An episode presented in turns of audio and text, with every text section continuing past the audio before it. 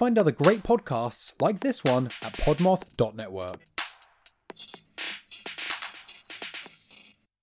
Welcome to the Brutal, Bizarre, and Boozy podcast. I'm Declan, the son.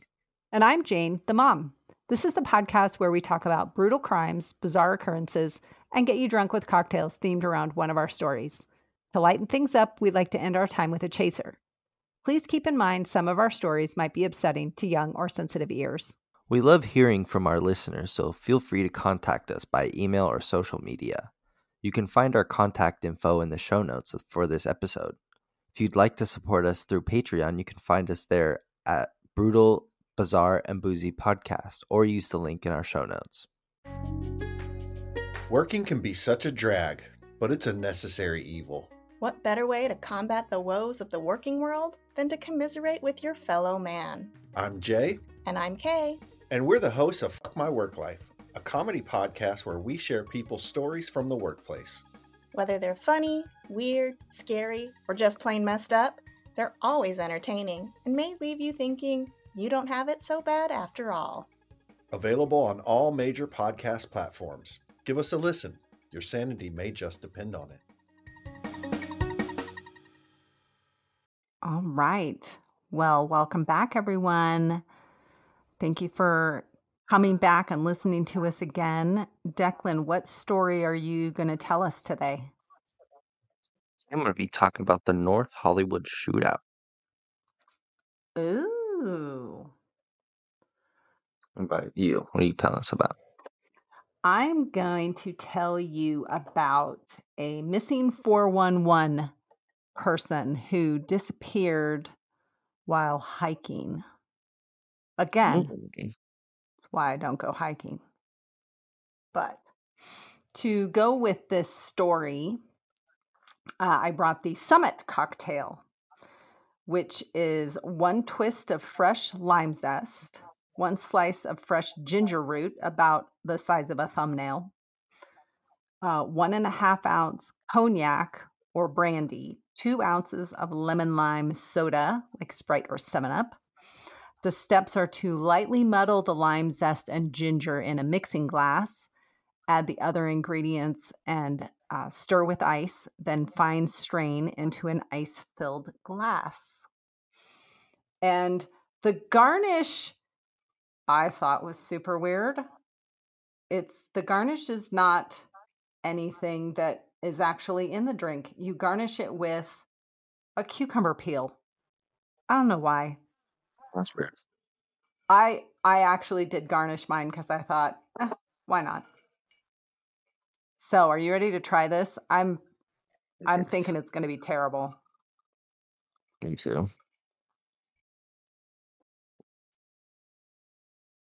It's actually not bad. Yeah.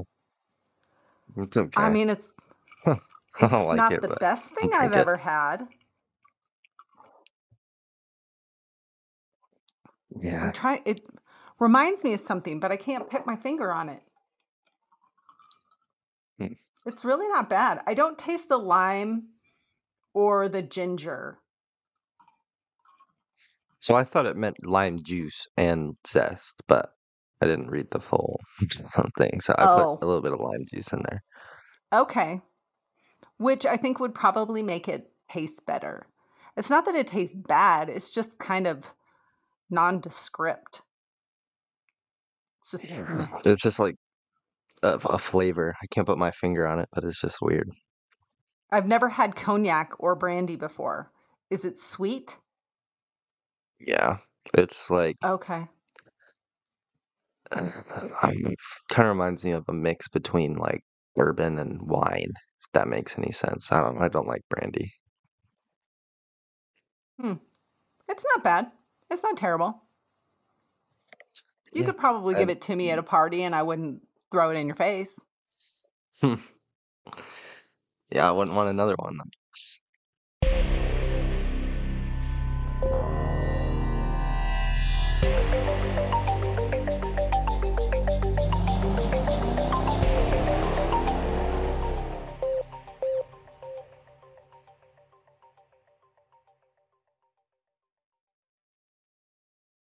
True. Okay. Well, The reason I chose this drink is for the name, because the story is about a man who was trying to climb to the summit of Mount Shasta. So we're headed back to Northern California and to Mount Shasta, where spooky and mysterious things are said to happen. So if you don't remember, or you haven't listened to our Mount Shasta episode, our second episode? It was number 5, episode 5. Okay. It was early on. So if you don't know or haven't heard, strange things are reported near and on Mount Shasta. And from those can include missing person cases like this one, mysterious underground communities. It also could be a 7-foot-tall white-haired giant, or lizard people, or even Bigfoot. So weird things associated. We drove past it. I wouldn't say recently, but after we recorded that episode, and we actually saw a lenticular cloud, or whatever they're called. We did see a lenticular cloud that I got lots of pictures of, and I did post. I did post some of the pictures on our Instagram account. So if you want to see what Mount Shasta looks like with a cool, freaky-looking cloud near it that some people think look like UFOs, which they actually did kind of look like a UFO, but maybe that's what happened in this case. I don't know. So this story is about Carl Landers. He was born August 26, 1929 in Chicago, Illinois. He eventually made his way to California. His wife's name was Bobby, and they had 3 children, 2 girls and a boy. The family lived in an upscale area east of San Francisco in a town named Orinda. He was very involved in his children's school careers, being an active member of the Parent-Teacher Association and serving on the school board. Carl worked as an engineer, and for the last 10 years of his working career, he worked in sales for a heating and air conditioning company. He was an avid runner and belonged to a local running club. He even ran in the 100th anniversary of the Boston Marathon in 1996 when he was 66 years old, which... Wow. In and of itself, it's a pretty amazing thing to do, but to run a marathon at 66 years old, it's pretty wild. That's pretty impressive. Yeah. I don't want to run a marathon, and I'm not 66. I don't think I'm going to want to run a marathon when I'm 66, but I'm also not in a running club, so. True. Carl also had an interest in hiking and climbing, and he set a goal for himself to climb the highest peaks in every county in California. There are 58 counties in California, and Carl climbed several of the peaks, including the highest for the entire state, which was Mount Whitney. Mount Whitney is in eastern central California and is 14,505 feet tall. In May 1998, Carl attempted to climb to the summit of Mount Shasta, located in Northern California. He went with his friend Milt, who he had met at the running club. Milt owned a wholesale warehouse and business in San Francisco. Unfortunately, Carl's attempt to summit Mount Shasta in 1998 was not successful. The following year, when Carl heard his friend Milt and another man from the running club planning a trip to Mount Shasta, he asked to join them. The trio of hikers was Milt, Carl, and their friend Barry Gilmore. Barry was 70 years old and was a retired pilot, having flown for 5 years for the Navy and then later flying for decades with American Airlines. In May 1999, the men met up in Mount Shasta City, a town at the base of Mount Shasta. They spent the night in a hotel there and left early the next morning at 4 a.m. They were all well equipped, having ice axes, crampons for their boots, and appropriate clothing for the cold weather. They drove in Barry's 4-wheel drive vehicle to Bunny Flat Trailhead. There was snow at the trailhead with drifts of 10 to 12 feet deep. That right there, I'm not hiking. I don't want to hike when the weather's nice. I don't want to hike it when there's a, you know, a house tall worth of feet of snow. No, thank you. The group decided their first stop on their trip would be a cabin maintained by the Sierra Club. It was a 3 to 4 mile hike from the Bunny Flat Trailhead to the cabin. Carl had previous bad experiences with altitude sickness, so he was taking a prescription medication to combat the symptoms. Unfortunately, it also caused some gastrointestinal problems that forced Carl to go behind a tree with diarrhea while they were making their climb. Soon the group arrived at an area referred to as the 50-50. Due to high winds in the afternoon, the men decided to stop here and camp for the night.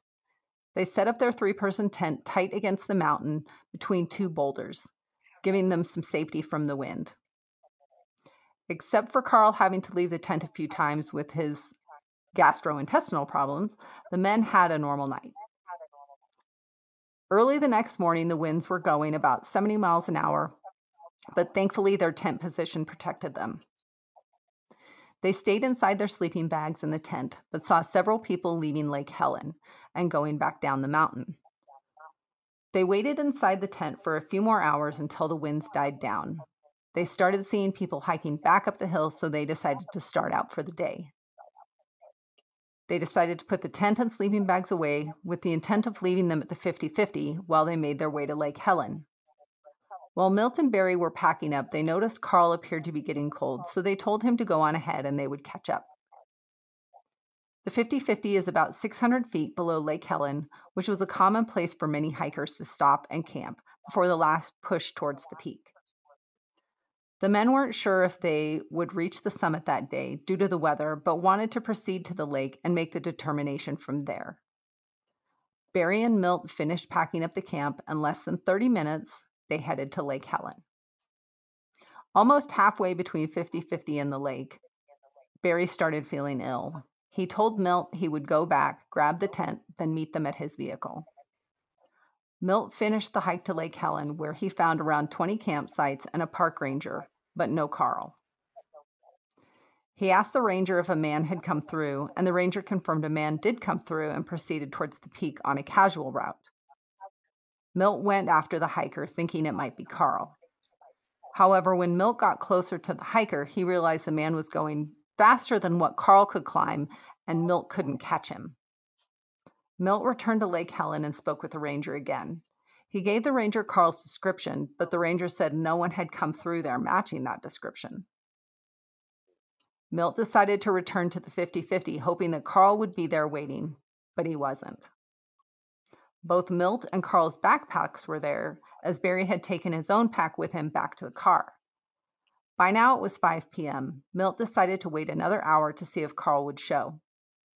When he didn't, Milt decided to head back to Barry's car, but he left Carl's pack in case Carl made it back to the 50-50. Milt made it to Barry's vehicle around 7 or 8 p.m., and they notified the Siskiyou County Sheriff's Office about Carl going missing. The search began the next morning. When Milt and Barry got to the trailhead the following morning, the search crews were assembling from the U.S. Forest Service and the County Sheriff's Office. Barry called Carl's wife, Bobby, and informed her that Carl was missing. I can't even imagine getting a phone call like that. Especially if he's, done it before. It seems like he's got experience. It's how does this guy just disappear? Right. And interestingly, Bobby, his wife, said that she'd had a premonition that something was going to happen. That afternoon, Milt's wife and Bobby flew to Mount Shasta City to be near the search. Milt recalled it was confirmed that there were no large crevasses in the area where they were hiking, nothing that Carl could have fallen in. And there were no places that Carl could have hidden or disappeared into. There was no explanation where Carl could have gone. Milt and Barry went back up the mountain to find Carl. When they got to the 50-50, his backpack was still there. They continued on to Lake Helen and talked to the ranger again. The ranger confirmed, again, no one matching Carl's description had been seen.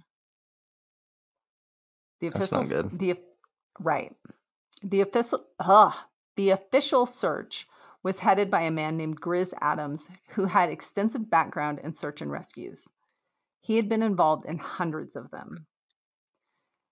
Grizz had an Army National Guard helicopter. A famous mountain man. So, yes, that was a TV show. But this guy's name is Grizz. Close. Okay. I know. Pretty funny. He had an Army National Guard helicopter take professional climbers to the peak. The climbers then descended using different routes in an effort to find Carl along one of them. However, they found nothing. Literally nothing. They didn't find any tracks. They didn't find his helmet. They didn't find his ice axe. Nothing. It's common for people in snowy environments who start to get hypothermia to take items of clothing off. Or if a hiker gets distressed, they might drop some of their gear so they don't have to carry it any longer.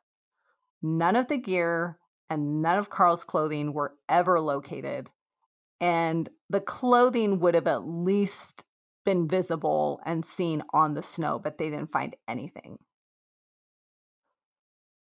They had cadaver dogs and human scent tracking dogs come up, and they couldn't find any sign of Carl either. They couldn't track anything. Super weird. It is very weird.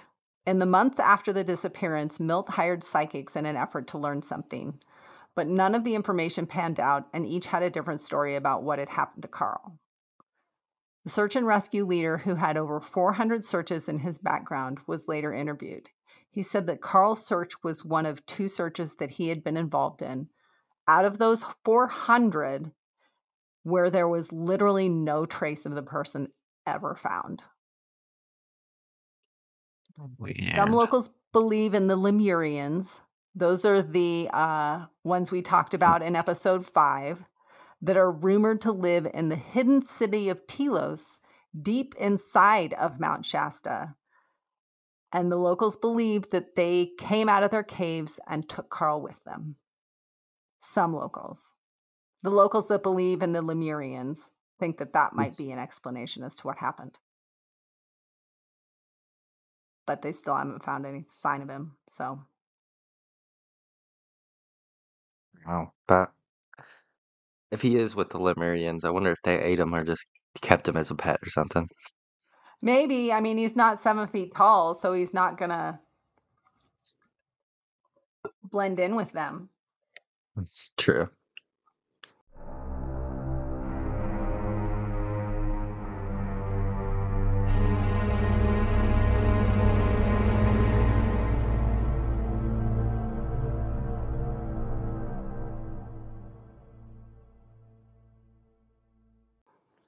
All right, let's get into the North Hollywood Shootout.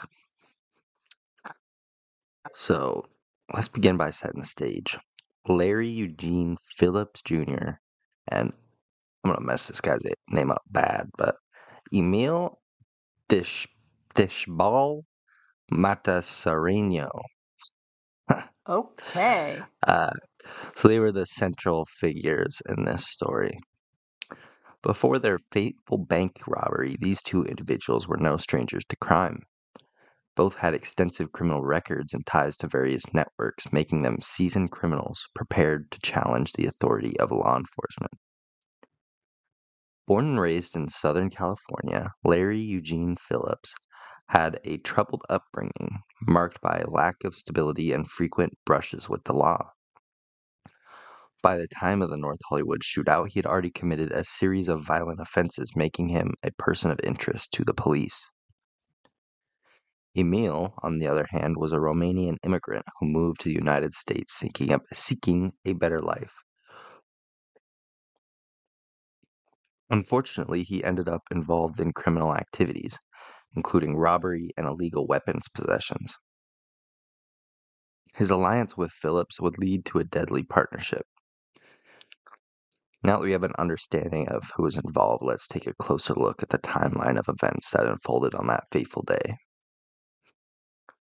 On the morning of February 28, 1997, at approximately 9:17 a.m., Phillips and Emil boldly entered the Bank of they boldly entered the Bank of America branch on Laurel Canyon Boulevard in North Hollywood. They were wearing heavy body armor and armed with fully automatic AK-47s and other firearms. They were ready to carry out their maliciously planned bank heist. Their plans, however, encountered unexpected obstacles. As they attempted to access the bank's vault, the silent alarm was triggered, alerting the security guard, who discreetly notified the police. Within minutes, officers from the LAPD's North Hollywood division arrived at the scene, including Officer Lauren Farrell and Officer Martin Whitfield, the first responders who would find themselves immediately outgunned and unable to engage the robbers effectively. The shootout commenced when Phillips and Emil stepped out of the bank. Heavily armed and armored, they unleashed a hail of bullets, firing indiscriminately at LAPD officers, civilians, and police vehicles. The standard-issued handguns and shotguns carried by the police officers were no match for the robbers' high-powered rifles and body armor. Officers took cover behind buildings, trees, civilian vehicles, and desperately returned fire while calling for backup. Wow. The intensity of the gun battle escalated, and news helicopters broadcasting the event live became a significant factor in the public's perception of the incident. Millions of viewers across the nation watched the harrowing events unfold in real time. During the shootout, numerous officers and civilians were injured, and among them were Officer Zaboravan?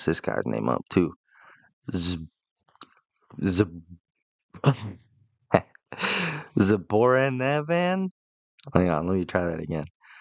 Zaboravan. Sure, let's go with Zaboravan. And Mendoza were demonstrated. What? Just the name. I can't even imagine what it... Okay. Z-B-O-R-A-V-A-N. Zaboravan, I guess? Maybe. I don't know. Your guess is as good as mine.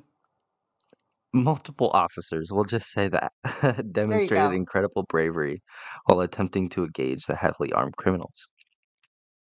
The LAPD's SWAT team was called to provide support and tactical expertise. The SWAT officers were better equipped to deal with the guns and the armor that they had, so they were called to initiate on the robbers. At approximately 10:01, which was about 45 minutes after they entered the bank. Okay. Nearly 44... Oh, it said that in my script. Let me restart that. At approximately 10:01 a.m., nearly 44 minutes after the initial gunfire, Phillips and Emil were cornered in a nearby residential area. During the final exchange of gunfire, both perpetrators sustained fatal injuries. Phillips died at the scene, and Emil was taken to the hospital, where he later died from his wounds. The North Hollywood shootout was a terrifying display of violence and firepower. The two men clad in black body armor, armed with military-style rifles, showed no hesitation at firing at anything and anyone that got in their way. The deafening sounds of automatic gunfire filled the air as the robbers exchanged a barrage of bullets with the responding officers. Police cruisers were quickly disabled by the robbers' armor-piercing rounds, leaving the officers exposed and vulnerable. So these guys were working with some heavy-duty firepower that's really hard to get. I don't know what the gun laws were like back then, but I don't think you can own automatic weapons. Fully automatic, I should say. Yeah. Desperate to find cover, the officers took refuge behind buildings, trees, and civilian vehicles. Despite their perilous situation, they bravely returned fire, trying to neutralize the threat. But most of the officers weren't really doing much because they had, real body armor. So it was stopping a lot of their the rounds that the police were shooting. LAPD's initial response was so overwhelmed that they called everybody from the area. They're like, get your ass down here, including SWAT. SWAT officers armed with more powerful weapons were able to get closer to the robbers and force them into the neighborhood where they died. The shootout was chaotic and terrifying for the surrounding community. The rapid exchange of gunfire echoed through the streets, causing panic amongst residents and passerbys. The helicopter above didn't help either, because everyone was watching this. I wasn't around. Did you watch it on the news? Like, was that something that you saw? I didn't see it, no. Okay. But I didn't pay attention to the news back then. You know, I think I have seen footage of it since then as an adult, but not the live footage. I personally think live coverage of things like that should not be allowed. People don't need to see that. Yeah, I'm kind of torn on it, because on one hand, it's no, it's not good to watch. Never mind, I'm torn on it. So imagine you're sitting there at home and you know that you have a family member that works at that bank or that works in a business near that bank, and you see this helicopter footage going on. Maybe you're... I think that'd be better to see then, because they probably didn't have... know. They wouldn't be able to communicate. So it's like, oh, they're shooting at towards my significant other's business, but they're running away from it. But do you want to actually see that? Maybe it would give you some peace of mind. I don't know. Would you want to actually see it? I wouldn't want to see it. It would be so stressful. And imagine, okay, so your significant other works at the office next door to the bank, and you see that this is going on. Well, maybe your significant other went out to, run an errand, and they weren't even in the office when all this went down. And you're sitting there thinking that they are. Gross. I just don't. I don't know, it's pretty complicated. I don't think that, right. But then, okay, what about the wives of the cops who are involved in this? This stuff is living on forever because it was on live TV. They never get away from that. Just like all of the massive tragedies. Like murder docs where they show like the autopsy photos or something. It's like, yeah. I mean, we're not helping either, because I'm sure if someone had their family member murdered, when we talk about it, they probably don't appreciate it. But we also do it respectfully. I don't know. I have an issue with that live stuff. Reporting after the fact is different than seeing it live and not knowing what's happened to the people, or I don't know. That's just my own. I don't like that stuff. So the incident came to an end as the two men were cornered by a SWAT team in a residential area. They made it, and I think they were caught in an alleyway. The robbers continued to fire relentlessly, but they could not escape the overwhelming force of the SWAT team. Ultimately, both criminals succumbed to their wounds, ending the violent ordeal. The North Hollywood shootout had far-reaching implications for law enforcement practices and the public perception of policing. The incident exposed the inadequacy of standard police equipment and training when dealing with heavily armed criminals. As a result, law enforcement agencies across the United States recognized the need for better armed and equipped officers to confront such threats effectively. In response to the incident, LAPD and other law enforcement agencies enhanced their training in dealing with active shooter situations, introduced better protective gear for officers, and acquired more powerful weapons to match the firepower of violent criminals.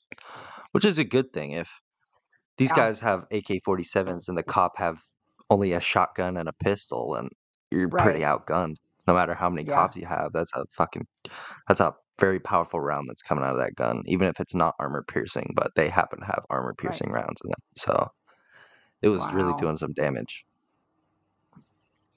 Yikes. Which is kind of cool. I think they took inspiration from this for one of the bank heists in GTA, because it's right on the main area where they were shooting, and you have to run into a residency. You have to run into a neighborhood and like steal bikes and get away. It's a pretty fun mission, but they took like direct inspiration from this. So gotcha. You can actually play this this story in a GTA game. I like a good heist. I do. Everybody loves a good heist, right? It's wouldn't sad when call this it gets particularly violent. A heist. This is just two dummies with a bunch of guns and armor running in and taking your shit. It's more like a breaking and entering. Right? Yeah. Yeah.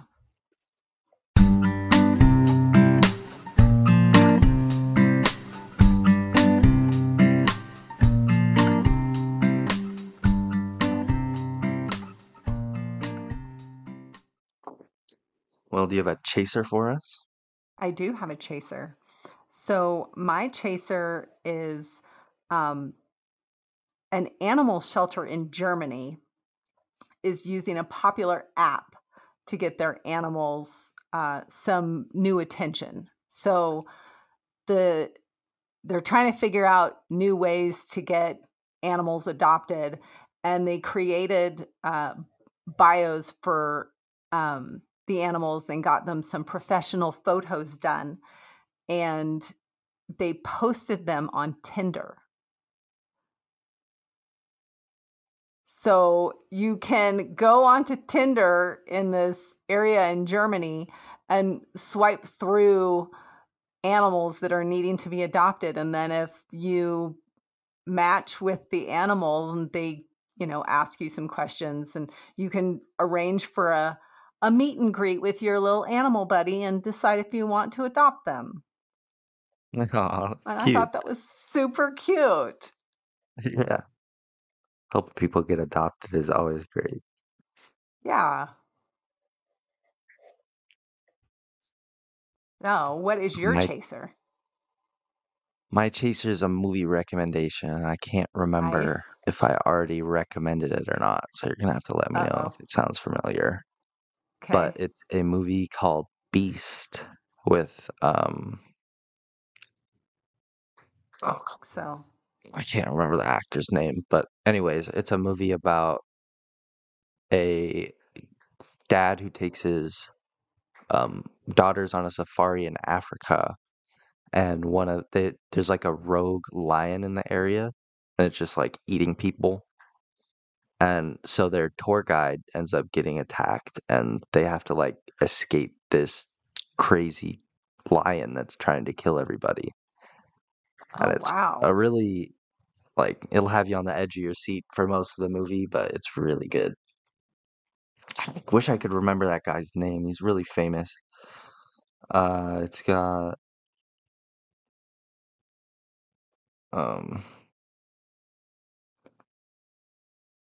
it's got Idris Elba in it. Gosh, I was trying to think of his name. Okay. Yeah. Okay. Yeah, it's got Idris Elba in it. It's as the main character trying to kill the lion. It's a pretty good movie. I recommend everyone watch it. I don't think you've made that recommendation before. I'll have to check it out. Awesome. Well, thanks for telling that brutal story about the heist that was not really a heist. It was just violence. It's a shootout, to rob a bank, You didn't get any money because they're all dead. Right. Whoops. All right. Well, love you, Mom. Love you, too. Bye. Yeah. Hey, friends. Thank you for supporting our podcast. Please share our show with your brutal and bizarre friends. Give us a boozy follow on your favorite podcast platform. If you're feeling extra generous, we'd appreciate a 5-star rating or review as well. But maybe do that sober so all the letters are in the right place. You can find all our contact information in the show notes. We love hearing from you, and if you're interested in helping us stock the bar for our future boozy episodes, you can find our Patreon link in the show notes as well.